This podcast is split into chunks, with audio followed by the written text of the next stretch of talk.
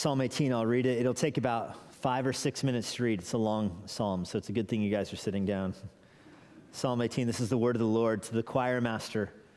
Psalm of David, the servant of Yahweh, who addressed the words of this song to Yahweh on the day when Yahweh rescued him from the hand of all of his enemies and from the hand of Saul. He said, I love you, O Yahweh, my strength. Yahweh is my God and my fortress and my deliverer, my God, my rock in whom I take refuge, my shield and the horn of my salvation, my stronghold. I call upon Yahweh who is worthy to be praised, and I am saved from my enemies. The cords of death encompassed me. The torrents of destruction assailed me. The cords of Sheol entangled me. The snares of death confronted me. And in my distress, I called upon Yahweh. To my God, I cried for help. From his temple, he heard my voice. And my cry to him reached his ears. Then the earth reeled and rocked. The foundations also of the mountains trembled and quaked because he was angry.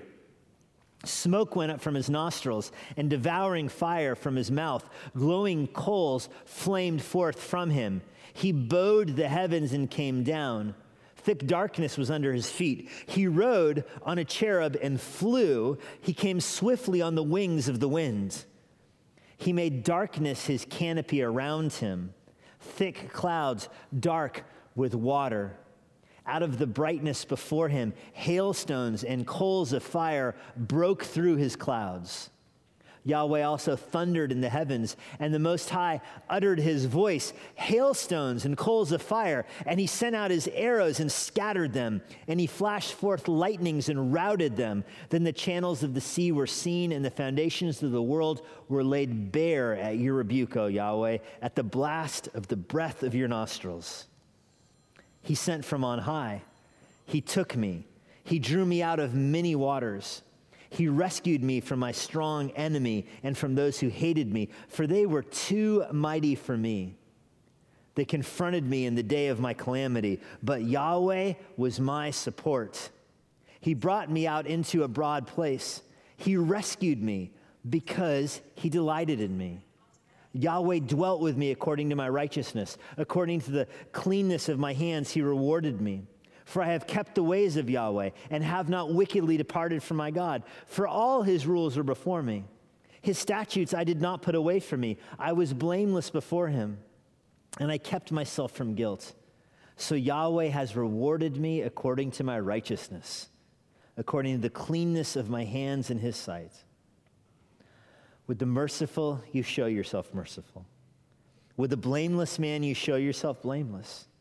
With the purified, you show yourself pure. And with the crooked, you make yourself seem tortuous. For you save a humble people, but the haughty eyes you bring down. For it is you who light my lamp. Yahweh, my God, lightens my darkness. For by you I can run against a troop, and by my God I can leap over a wall. This God, his way is perfect. The word of Yahweh proves true, for he is a shield for all those who take refuge in him. For who is God but Yahweh? And who is a rock except our God?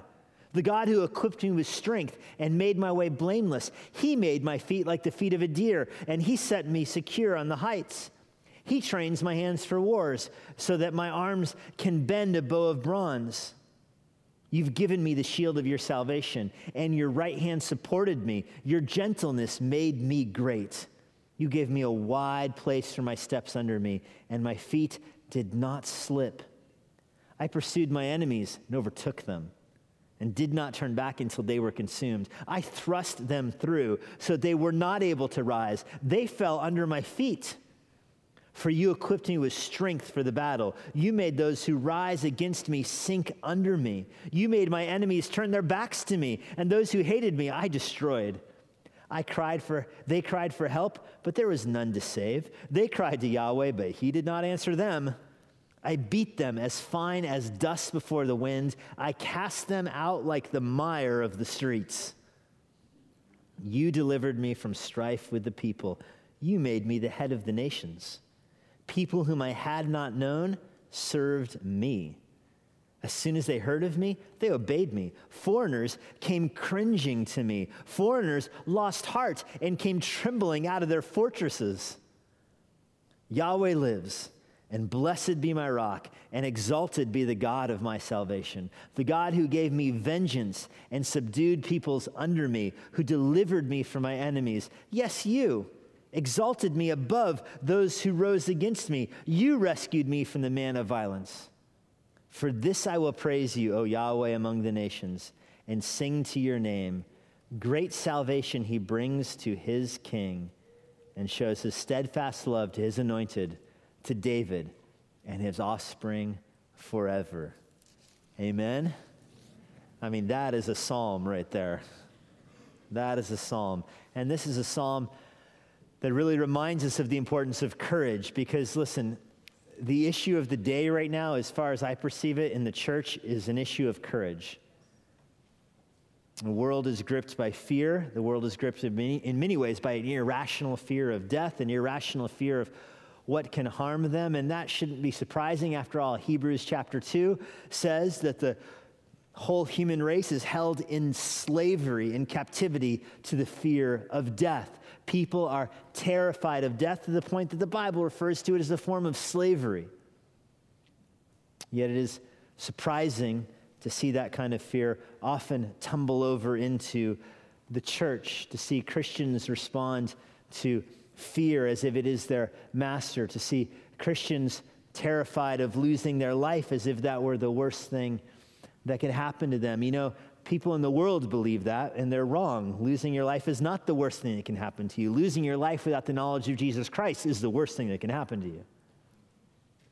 But Christians ought not fear death. And I'm not even simply, although I am talking, I'm not simply talking about the virus in the world. I'm talking about all manners of evangelism, all manner of taking stands for Christ, all manner of boldness in Christian living, boldness in refusing to be conformed to the world, boldness in not getting swept up with whatever the issues are that our world wants to make so important to you, the courage to stand for Christ against the opposition of the world. And certainly that includes the courage to be bold with your life, to take risks for the Lord with your own life for His glory and for your good. We know this. The Bible calls Joshua and separates Joshua from the people and sends Joshua as the leader of Israel into the promised land. And he says, Be strong and courageous, Joshua. This is Joshua chapter 1. Be strong and courageous, for the Lord will go with you. The Lord will be his defender, the Lord will be his advocate. And this is a New Testament concept as well. We're not all Joshua's leading into the promised land, but we are all believers sealed with the Spirit of God. And the scripture says that God did not give us a spirit of timidity, He did not give us a spirit that is weak. He gave us a spirit of strength and of boldness and of courage. Believers of all people should be marked with courage because we believe that God is sovereign over the affairs of the world and that He has set His affection on us. We believe that God has a plan and a purpose for our life and a plan and a purpose for our death. And so, whether we are here in the body or we are in glory with Jesus, whether we live or die, Paul says in Philippians 1, we desire to be glorified. We desire for God to be glorified through our life. This is David's example. I mean, there's no one who lived this out to the extent in all the Bible as did David. David was constantly demonstrating courage in the face of adversity, constantly stepping out in boldness, constantly trusting the Lord in circumstances that the unsaved eye would say he has no business being in. An example of this kind of courage I think just an analogy to make this make more sense for us because we're not kings going to battle against Goliaths. You know, we're, we're just Christians trying to lead peaceful and calm and quiet lives in the world, to work quietly with our hands and fly under the government's radar, so to speak, to use Paul's language, the Thessalonians, where he says, work quietly with your hands and stay out of trouble. You know, pray for your leaders, he tells Timothy, so you can lead a, a quiet and calm and peaceful life. So, what kind of boldness should believers have? Let me put it to you this way. Think back to when you were in college, or for me, seminary, and I think of a Hebrew exam on Tuesday morning. And there were some nights Monday night where it was hard for me to sleep. Hard for me to sleep because, quite honestly, I wasn't prepared for the test. And if I wasn't prepared, it was hard for me to have confidence going to bed the night before, which is a self defeating cycle, right? If you're not rested, you're going to test even worse. But there were other nights where I went to bed so nice and easy because I was prepared. I had studied, I knew the vocab, I knew the, the grammar, I was ready for this, and so I slept like a baby those nights. This is the way, uh, people use that expression. Do babies even sleep that well? I don't even know. This is the way you have courage and boldness in facing the world. Do you have confidence? Do you have confidence? Not just that you're prepared, but do you have confidence that God is at work through you in this world? Do you have confidence that God has his hand on your life? Confidence and courage go hand in glove. When you have confidence in God and in His Word, then you have courage to do what He's calling you to do. But when you lack that confidence, you lack the courage that goes with it. And so David's life is a series of one example after another where he had the courage to face the world. And by the way, nothing corrodes courage faster than sin. If you have unconfessed sin in your life, then of course you're going to lay awake at night. If you have unconfessed sin in your life, you don't know what's going to happen tomorrow. It's not because you lack preparation, it's because you know that your sin could be exposed. A non Christian who's walking in unconfessed sin risks the fires of hell. A Christian who's walking in sin risks the Lord killing you. A Christian who's walking in, in sin, not just could the Lord kill you, but your sin could be exposed, you could be humiliated. There's all kinds of consequences that come with your, your hypocritical sin. And so you're not going to have courage. But the believer who is walking in the ways of the Lord, whose faith is in Jesus Christ, who's trusting Him and abiding in Him, should have strength and should have courage and that's what David's life, in many respects, is an example of. David writes this at the end of his life. He writes this looking back. It says in the inscription, and the inscriptions in the Psalms are inspired, and that's important in Psalm 18. The inscription here is inspired, and it says he wrote this on the day when Yahweh finally had delivered him from the hand of all of his enemies and from the hand of King Saul. And that makes me laugh every time I read it. he delivered him from all of his enemies. Oh, yeah, and also King Saul. who was certainly his enemy par excellence. I mean, they were, uh, the whole book of 1 Samuel is the story of Saul's villainy towards David. That David was the anointed king, the rightful king, and yet Saul was his rival, the usurper sitting on the throne. And yet God delivered David from his enemies and from Saul. And so now David is looking back over his life. This psalm in its entirety is also 1 Samuel 22. This is one, our 2 Samuel 22. This is one of those passages that is in two places of the Bible. It's here and it's in 2 Samuel 22. And there it comes at the end of David's life where he's looking back over all of his journeys and he is asking, How is it that God showed so much faithfulness to him for so long? This chapter, in many ways, reminds me of the line from Amazing Grace through many dangers, toils, and snares, I have already come. That's a shorter version of Psalm 18 right there. Through many dangers, God has led him. And now the question is why? Why is this in the Bible? What are we to learn from it? And I think it's in the Bible to fuel our own courage. We know that the characters in the Old Testament aren't heroes for heroes' sake. We're not supposed to you know, emulate their life, but we're supposed to seek to be like their God. And nevertheless, there is certainly examples from David's life of courage for us to learn from, especially as they reveal the nature of God to us. And so let me give you an outline this morning. I want to look at in our time remaining this morning how God fuels our courage. How God fuels our courage, because that's what Psalm 18 is about. How God gives us courage to lead an unconformed life to this world, a conformed life to Jesus Christ, how God fuels our courage. And the first way God fuels our courage is by deliverance. He fuels our courage through delivering us from our enemies, through delivering us from sin. And so, the first part of this psalm, really verses 1 all the way through verse 19, it's a litany of how David was delivered so many times, all of his brushes with death. And, you know, brushes with death is not even the right phrase. You know, a brush with death is when you brush by somebody in the hallway, especially now. That's a brush with death. David didn't have brushes with death. David had full on 100 mile an hour head on collisions with death. And he walked away from them.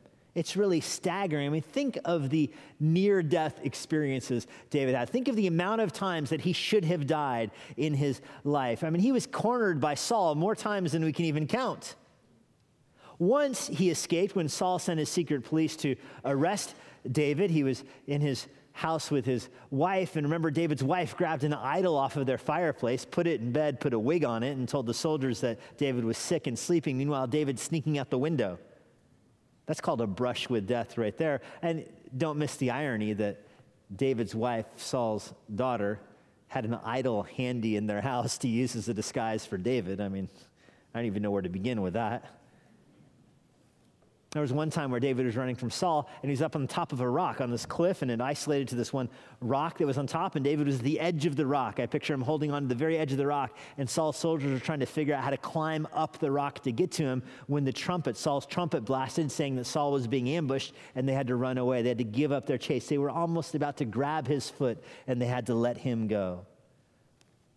When David returned from that, he found his family gone, kidnapped. His wives had been kidnapped. His family's kidnapped. His house ransacked. There was another time where he found himself captured by his enemies and he was brought before their king. He probably would have been put to death. He got out of that by feigning his own madness. One time he found himself hiding in the tabernacle, looking for food in the tabernacle, when an assassin who was being paid to go kill David walks into the tabernacle where David is, and David hides behind the curtain. He was exiled from his kingdom at least twice. Don't forget that he faced a giant in the battlefield with nothing more than a sling and stones. Twice his own king cornered him in his, the king's palace, tried to pin him against the wall with javelins. There was once where he was attacked by a lion. Oh, he fought off the lion by wrestling it by its mane, by the way. Another time, a bear stole one of his sheep, and he tracked down the bear, rescued the sheep, killed the bear. He once found himself in a battle against 10,000 soldiers. He had a 1,000 on his side. And that's not even his closest brush with death. His closest brush with death was his confrontation with the prophet Nathan, where Nathan told him the story, and David said the man should die. And Nathan said, You're that man. You know, one person might escape one of those. One of you, if you have like a distinguished career as a Navy SEAL or something, might escape two or three of these. David had all of them. All of them. What are the chances that he could escape all of them? I mean, it seems like God himself is on David's heels, determined to make his new address down in Sheol. That's the language of verse 5. That God is tying him up and sending him down to Sheol, the realm of the dead and yet he was constantly delivered. And those are just his brushes with his own personal death. He had other heartaches as well. Remember, he buried many of his children. There was no shortage of funerals for David's children, and he wept and mourned their deaths. He was overthrown by another one of his own children, usurped the throne from him. He lost his first wife, whom he loved, when his father in law took her back and married him off to a different man. He was forced to fight a war against Israel fighting against the people that he loved, the kingdom he should have been leading. And it was that war that his best friend Jonathan ended up dying in. But after all of that, David can declare in verse 1, I love you, Yahweh. In verse 2, you are my strength. And this whole psalm, this whole first part of the psalm here is filled with military language, military analogies, because these were battlefield victories, by the way. I mean, David was not delivered from the kind of Americana trials and enemies we have. He wasn't delivered from low self esteem or a bad marriage or a mediocre job. Actual enemies throwing spears at him. And that's why there's so much military language in this. He's a rock and a refuge and a, a, stronghold, a fortress, a shield, a horn. I mean, if you think about those words, if you're a soldier and you're with your, your unit and you're maybe on some kind of expedition out in a remote place and you're attacked. So, what do you do? You blow a horn to summon for help. You send out the alarm for other people in your unit to come to your rescue. You probably retreat, and you would retreat to the nearest fortress where you're, you can hide behind the fortress and get your whole army together. There's no fortress there, you might go to a stronghold, or what we would call in American military terms, an outpost. You might go to the nearest outpost or forward operating position. You retreat there. And if there's not one of those around, you would hide behind your shield. And if you don't have a shield, you would hide behind the nearest rock, is what you would do. And notice that David goes through all of these. He describes Yahweh here in verses 2 and 3 as his fortress, as his stronghold, as the horn. In other words, uh, when I call for help, I'm calling God. He is my help. When I hide behind my shield, I'm hiding behind him. God is my shield. He is my fortress. He is my stronghold. He is my rock. Uh, no matter what situation I'm in, I hide behind him and I am saved, he says in verse 3, from all of my enemies. That doesn't mean this was easy. Verse 4 and 5 describe him as being wrapped up in the cords of Sheol, going down to the grave. In fact, verse 4 the torrents of destruction assailed me. Torrents is the word for, for waves. There's a beach in the, the northeast corner of Kauai that has a very cool warning sign on it. If you've been there, perhaps you've seen the sign. It's got a sign with a picture of big waves on it and then you know like the stick figure waves and then a stick figure snorkeler there with the little snorkel mouse coming he has mask on the oxygen spout coming out of his mouth and then he's got two red x's on his eyes and his tongue is out of his mouth. And there's a circle around the waves with an x through it. In other words don't go in the waves or you will end up like this dead snorkeler. That's the sign that david walked by every morning it seems like Every morning he's walking into the world. Every morning he's walking into the waves that will beat and beat and beat on him. And yet he got up with courage and with confidence and walked out in faith to follow the Lord. That doesn't mean that he wasn't distressed. Verse 6 in his distress, he's calling upon Yahweh. To God, he's crying for help. And then from verse 6 all the way through verse 15, is his description of how God answered his call for help, what God did when he heard the horn blast, how God responded when David ran to him. And it is fantastic language, isn't it? My cry reached his ears, verse 7. The earth reeled and rocked, the foundations and mountains trembled and quaked. Smoke comes out of his nostrils, fire from his mouth. Verse 9, he bowed the heavens back. In other words, the arms of God grabbed the clouds and pulled them back to create an opening for God to enter. And when God entered, it says he's surrounded by black smoke. And he descends, and then the earth opens up like a pit beneath his enemies, and the foundations of the earth are exposed as the waves rush through after them. I mean, that's how David's describing this. And so you should pause for a second and ask, did that happen? Like, did that ever happen in David's life when he was surrounded by his enemies? Did the clouds ever get peeled back and God shower his enemies with lightning bolts and hailstones of fire and thunder and open up pits for them to all fall into? I don't remember that happening. This is David's language describing how it seemed to him. This is how dramatic his rescues were. I remember his rescues were through what we would call the ordinary means. There weren't miracles involved, they were the ordinary means. There was an idol with a wig on it. That was the, how God rescued him. Saul's spear missed. An angel didn't direct it, just providentially it missed. Saul called his troops off of David's trail when they were about to grab his foot. This is God's providential rescue, but to David, if you're in that situation, it certainly seems not like a providential rescue. It certainly seems like the heavens were, were peeled back. I think of the story of King Arthur and Excalibur, how the, the queen of the lake handed him the sword from the stone, signifying that he was going to unite all of Britain under his authority. Now, that didn't really happen, of course, right? You know, you've heard it said that strange women distributing swords is no basis for a system of government, right? but it's a legend that carries on because it signifies that God had a certain agenda for him, a, certain calling unique on his life that he would unite all of Britain. I mean, that's the, the story behind the myth. This is here in the Bible, not because it's a myth, of course, but it's here in the Bible to demonstrate God's choice of David that he would unite the 12 tribes, that he would be their king, and so he will continually rescue his servant. And the rescue to David certainly seems in this way. It certainly seems like the clouds had been pulled back. I mean, how else do you explain all this? In verse 16, he sent from on high and he took me. He rescued me from my strong enemy, verse 17. His enemy was too mighty for David, but God, verse 18, was his support. He rescued him.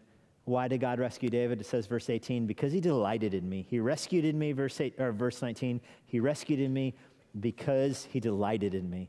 That's the bottom line. And that's how you explain all this, is that God set his favor on David because God loved David.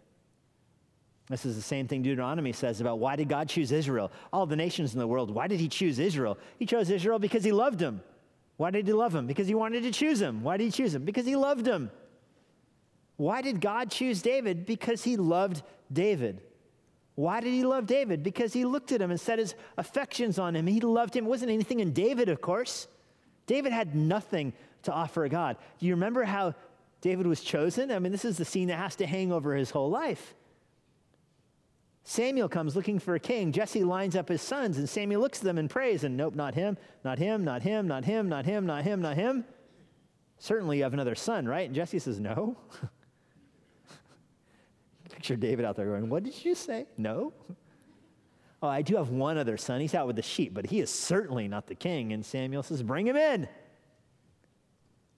That's how David was chosen. There is no explanation for this, except the Lord set his affection on David. He rescued me, verse 19 says, because he delighted in me. And so David is so thankful. You know, Jesus tells a story of the person who was forgiven of a debt of $50 and another one who was given a debt, forgiven a debt of $500. And he asks, who's going to be more thankful? Who's going to love the Lord more? And the Pharisees unanimously say, well, the one who is forgiven $500, certainly. So who's going to be more thankful to the Lord? Saul or David? Obviously, David. He's so thankful for the deliverance that happened over and over and over again, only because God delighted in him. This is the kind of boldness. When you see the Lord deliver you one time, you're going to be more bold the next time, aren't you? You see the Lord deliver you a second and a third and a fourth time, you're going to be more bold the fifth time. I knew a lady in California who was the manager. I don't know the exact title she had, but she ran this, this fairly large hospital. She was the one that was in charge. The board that oversaw the hospital made her in charge. So everybody worked under her authority. And our church had Bible studies there, and she would walk around, she would share the gospel with people, and she would comfort families and pray with nurses and pray with patients and tell all kinds of people to go to the Bible studies we were leading. And one day I asked her, I mean, aren't you afraid of getting in trouble for this? Like, aren't people going to complain about you just telling everybody the gospel? And, and she told me that she got this, she promoted up through this organization to this position, and that when she started, she was at a much lower position. She kind of didn't like her job. And so she decided one day that she was okay getting fired. And so she was just going to be very bold with her faith. And perhaps she'd get fired for it. and, uh, and the Lord blessed that the more bold she was for the faith, the more she got promoted. And she said, you know, the, the, the Christian explanation is that God was showing her favor. The non Christian explanation is that you have the secular company that is looking at a, a person who actually cares for her, the patients and actually cares for the families and cares for the staff and rewards her by promoting her. And now she's running this healthcare center in Los Angeles. It was a pretty impressive conversation to have impressive history. The Lord delivered her over and over and over again. And she came to work every day with, you know if I get fired for sharing the gospel today, it should have happened 20 years ago. It's okay. And what if she had been fired? Would you still be able to say the Lord delivered her? Of course. The Lord was working through her getting fired for his own glory in a different way. That's the kind of courage that I think should be seen in our lives. The kind of courage to be bold for Jesus. And I'm, I'm so nervous for believers that don't have that kind of boldness because they don't know what would happen. They don't know what would happen if they share the gospel. They don't know what they, would happen if they, if they weren't afraid of death. They don't know what would happen. They don't know what would happen. They don't know what would happen. But God does. God does. And God delights in delivering his children.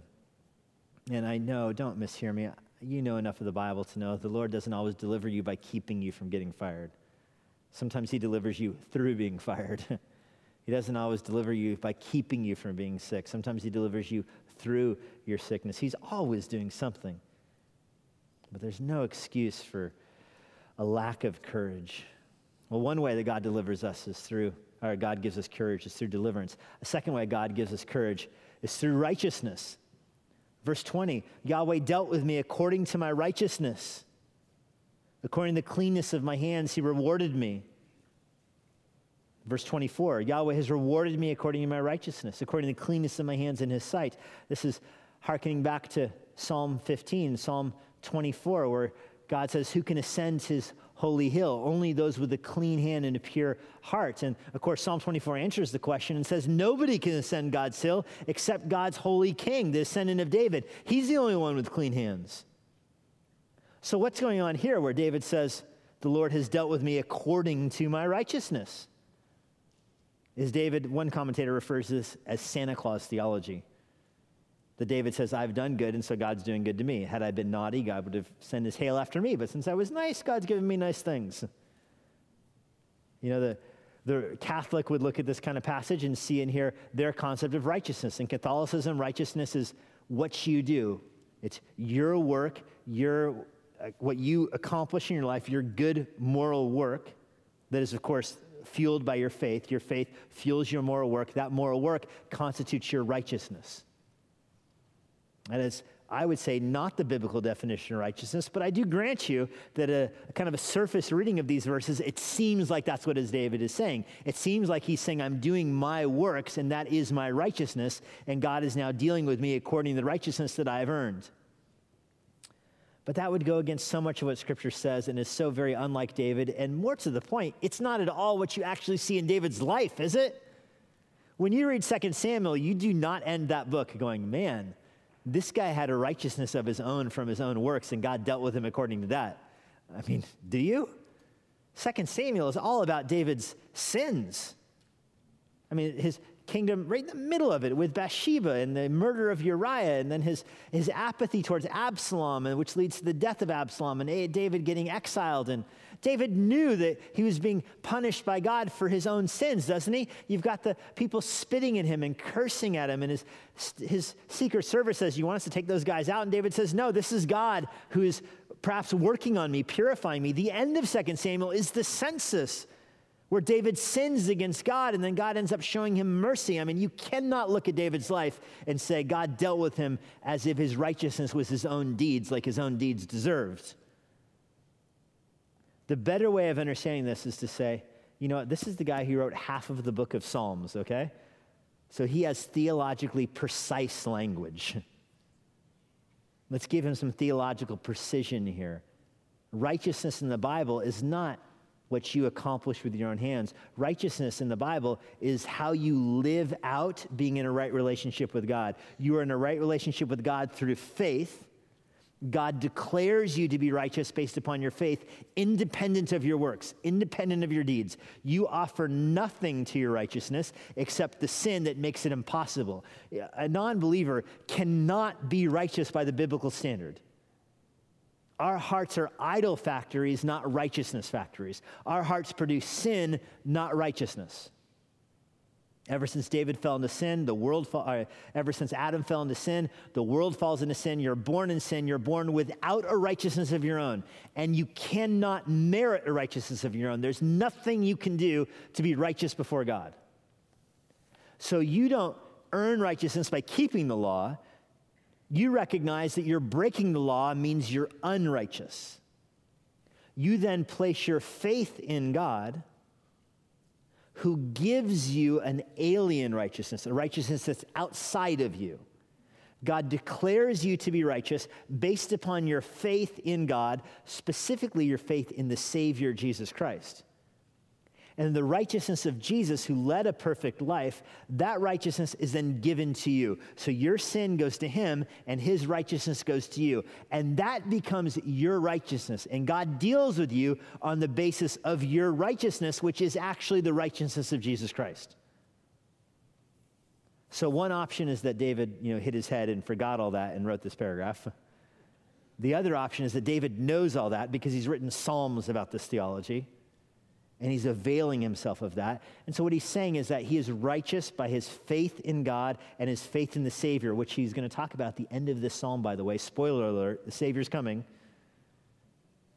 He's going to write about this saying, that God makes him righteous by faith in the Savior, and now he's living out that righteousness. That's the Christian way of viewing righteousness. That God makes you righteous by his own free gift, not based on anything you've done, just by your faith. He gives you his righteousness, and then you live it out. And then as you're living out the righteousness that was a gift to you, you're walking in God's way. And when you're walking in his way, you don't have to fear sin. You've been justified by God. And that's what David is talking about here. Verse 21 I've kept the ways of Yahweh. I have not wickedly departed from my God. He's talking about how he's living out his righteousness here. Because he has, of course, sinned in his life many times. We rattled them off some of those times. And when he sinned, God has shown him mercy. David has repented, and God has shown him mercy. All of his rules were before me. His statutes I did not put away from me. I was blameless before him. I kept myself from guilt. So Yahweh rewarded me according to my righteousness, according to the cleanliness of my hands in his sight. This is kind of 1 Peter 3, verse 12 in the New Testament. The eyes of the Lord are on the righteous, his ears are open to their prayer, but the face of the Lord is against those who do evil. What David is saying here is you have a righteousness that's not yours if it's your faith in the Savior that brings it to you. And if you have that righteousness and you are living it out, you don't need to worry about sin. You might have a lot of troubles, but your sin is not one of them if you have your faith in Jesus Christ. But the Christian who places faith in Jesus, but is still sinning, still harboring unconfessed sin, of course, we all still sin, but is still harboring unconfessed sin in his heart, that Christian has trouble. That person couldn't say what David says here. That person knows that his sin being exposed and is just around the corner. Another way of saying it is David, between 2 Samuel 11 and 2 Samuel 12, did not have this kind of courage. His bones were wasting away, says in Psalm 32. He was, he was not a man of courage. He was a man of fear because he was harboring sin in his heart. But when he confessed it, the Lord showed him mercy and forgiveness. And so David goes on here with the merciful, verse 25, you show yourself merciful. With the blameless, you show yourself blameless. With the pure, you show yourself pure. This is Titus 1, verse 15. To the pure, all things are pure. But to the defiled and unbelieving, nothing is pure. To people who don't have faith in Christ, the whole world is a pit. The whole world is a cesspool, and they can get sucked in at any point. But for the person who has placed their faith in Christ, they don't walk around fearing the ambush around the corner. Everything in the world is pure because they're pure. They've been forgiven from their sins. They're walking in the Lord's path. They have confidence in Him. So, do you see how, if you have confidence, if you have courage in God because you recognize that your righteousness is a gift from Him, that gives you boldness? If you're wrapped up thinking you got to earn your favor with God, you will not have boldness. But if you rest on the righteousness that is a gift from God, if you're humble before Him, verse 27, you will be saved by Him. But if you're proud before him, he will bring you down. Verse 28 is reference, I think, to it's repeated in Psalm 119, the end stands of Psalm 119, that God's word is a lamp. He lights up your path. He shows you how to live. And when you follow God's path, listen, it doesn't matter where, matter where his path goes. You can leap over a wall, David says. because God's word, this is the key point, verse 30, the word of Yahweh proves true. Do you catch this? If you believe God's word is true and you are following his path, you will have such courage. You will have such confidence, such boldness, such boldness because God's word is true. I was reading a one of those cheesy Christian magazines. I should learn my lesson at some point. I was interviewing a pastor who'd walked away from the faith and wrote a book about it. And the interviewer asked the pastor, Okay, you walked away from Christianity. What happens if you die and it turns out you were wrong and Christianity was true? And God asks you, why did you leave the faith? What would you tell him? It's actually a good question, I think. It's a question, it's a little wordy, but it get, gets to the issue, doesn't it? What are you going to tell God when he says you knew this and you walked with him and then you leave him? What are you going to tell him? And the guy's answer, I kid you not, I would tell God, why didn't you send me an email saying that you were real? I mean, would it help if I emailed you Psalm 18? Would that help? I mean, that's the point here in verse 30. The Lord's word proves true. He is a shield for all who take refuge in him. All who take refuge in him. James 4, verse 6 God gives grace. He opposes the proud, gives grace to the humble. The Lord loves to give grace to the needy, and he loves to cast down those who are proud. This is the fulfillment of Hannah's prayer at the start of 1 Samuel. Hannah prayed for the Savior to come through, through her son Samuel, who anointed David. This is the fulfillment of Hannah's prayer that God has answered by humbling the proud and exalting the broken. And this leads to the third way God fuels our courage. He fuels our courage through delivering us, He fuels our courage through righteousness that's not our own, and He fuels our courage through victory. The second part of the final third of the psalm is repeating all the language and imagery from the first third of the psalm, but I want you to see a subtle change. The first third of the psalm was David being defeated and God rescuing him. The final third of the psalm is David having victory through God rescuing him. So the first third, defeat, but God gives him glory. The last third, victory. God isn't rescuing David from defeat. The last third, God is rescuing David from his own victories. And you understand this if you're a, you know, think of a swimmer who's swimming a, a race along the, along the ocean. The waves are beating on him, and he starts to drown, and the lifeguards rescue him. The swimmer would be very thankful to the lifeguards. Now, rewind the tape. Swimmer is doing the same race in the same waves, and he doesn't drown. He overcomes the waves and he wins the race. He's going to pay no mind whatsoever to the lifeguards. Lifeguards didn't help him win. That's the arrogance of people right there. And so, this last third of the psalm is the counterbalance to that. This last third of the psalm is reminding David, it's David reminding us really, that God is still the source of our strength, even in our own victories. And he's using the same imagery from the first third of the psalm, but subtly different. Let me draw it out for you. He says, Who is a rock except our God? We've seen that before. Who equipped me with strength. Remember the first third? I didn't have strength. God is my strength. Now, God gave me this strength. He made my way blameless. See justification right there? God gave me his righteousness. He's the one who made my way blameless. He made my feet like the deer and set me secure on the heights. The allegory, hinds feet in the high places. That's from this verse. That David is just a, he's a, he's a little fawn here. He's a little weak legged deer. He can't stand before his enemies, but God rescues him and takes him up to the heights of the mountain and teaches him to stand in the high places. He trains my hands for war. First part of the psalm, David is being defeated and God was the warrior. Second part of the psalm, David is declared righteous by God. Third part of the psalm, David is now made the warrior by God. My arms can bend the bow of bronze. Remember earlier, God was bending the clouds. Now it's David bending the bow. You've given me the shield. Earlier, verse 2, God was the shield. Now David has the shield. He's supported by God, of course, verse 35 says. You gave me a wide place for my steps under me. My feet didn't slip. A wide place. You know, I've heard from people that have served in Afghanistan. They know the most terrifying part of being on patrol in Afghanistan is going through one of the wadis, going through one of those little channels. Some of those are so narrow that your, your, your little Toyota pickup can barely fit in there. You got to fold in the mirrors to fit through. And you can be ambushed from above. If somebody puts a blockade behind you, you can't escape. If they block you off from the front, you're trapped. I mean, it's the most terrifying part of being on patrol there and what just exhilaration you have when you come out of the little canyon and there's just an empty expanse of nothing in front of you. You're finally safe.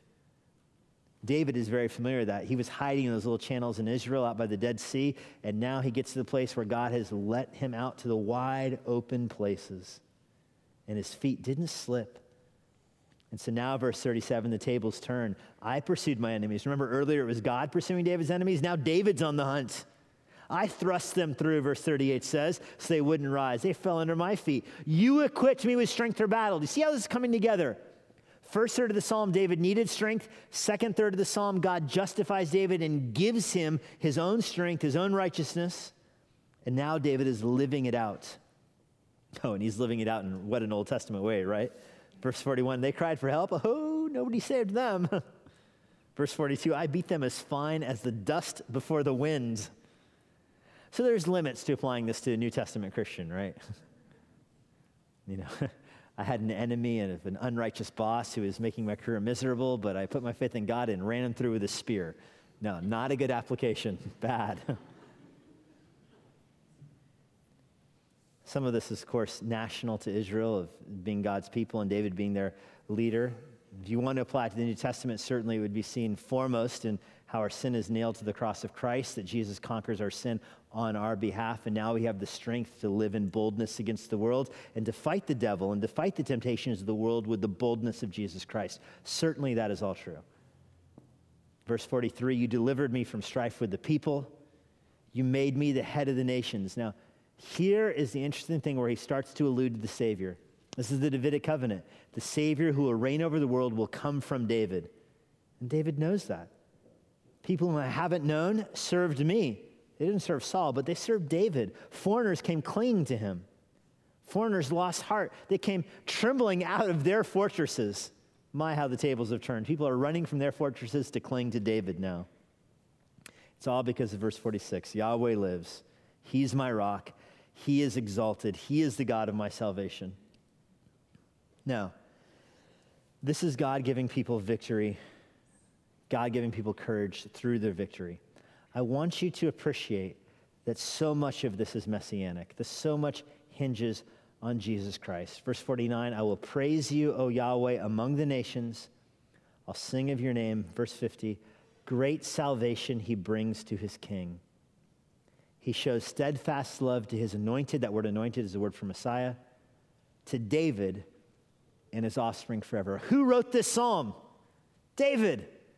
And he signs it off by saying, God is going to show mercy to the world. He's going to show grace to the nations. He's going to give his righteousness to the nations through the Messiah, through David and his offspring, his seed forever. This is the great messianic promise.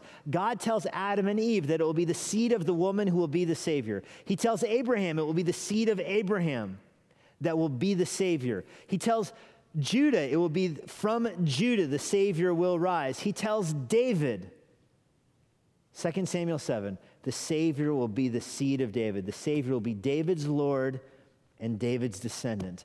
This is why when Jesus comes, he identifies himself as David's Lord and David's descendant. And the Pharisees can't figure that out. Jesus says, How can the, riddle me this, Pharisees, how can the Savior be David's Lord and his descendant? How can he be both?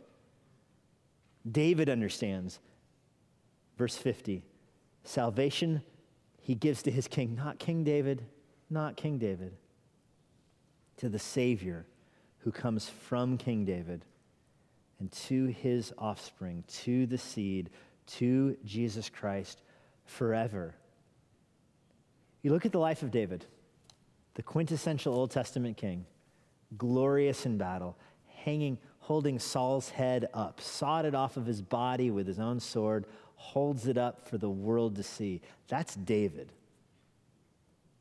And even that is a story about the courage he has being through his faith in the future Savior, Jesus Christ. When David signs off at the end of his life, these could be the last words he wrote at the end of his life. He signs off, and that's what he signs off with. The Savior is coming. Have courage in how you live your life because you believe that. Lord, we know that we have peace with you and we have peace with David's descendant.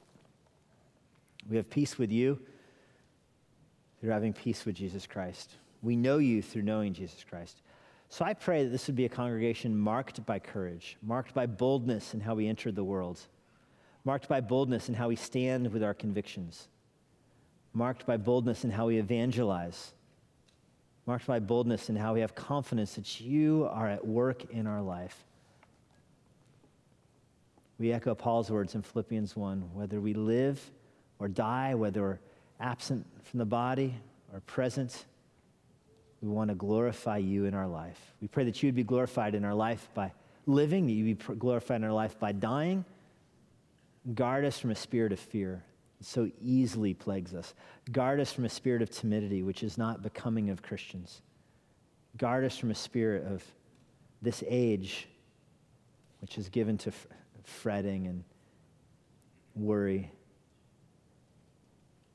Instead, Lord, give us courage courage that comes from being united to David's descendant, courage that comes from being united to you by having your spirit that dwells with us, courage that comes from having a righteousness that is not our own. We don't have to earn this, we know that. It's a gift that you give to all those who place their faith in David's Savior. He's our Savior as well. We pray to him in his name. And now, for a parting word from Pastor Jesse Johnson. Thank you for joining Immanuel Bible Church today through this resource. It's my prayer that if you live in the DC area, I'll be able to meet you on some Sunday at Immanuel Bible Church. For more information on our church, you can go to ibc.church. Or for information on the Master's Seminary and their Washington, D.C. location, go to tms.edu. I hope this resource helps you seek God through Jesus Christ, serve the Lord with joy, and share Him with boldness. May the Lord bless you.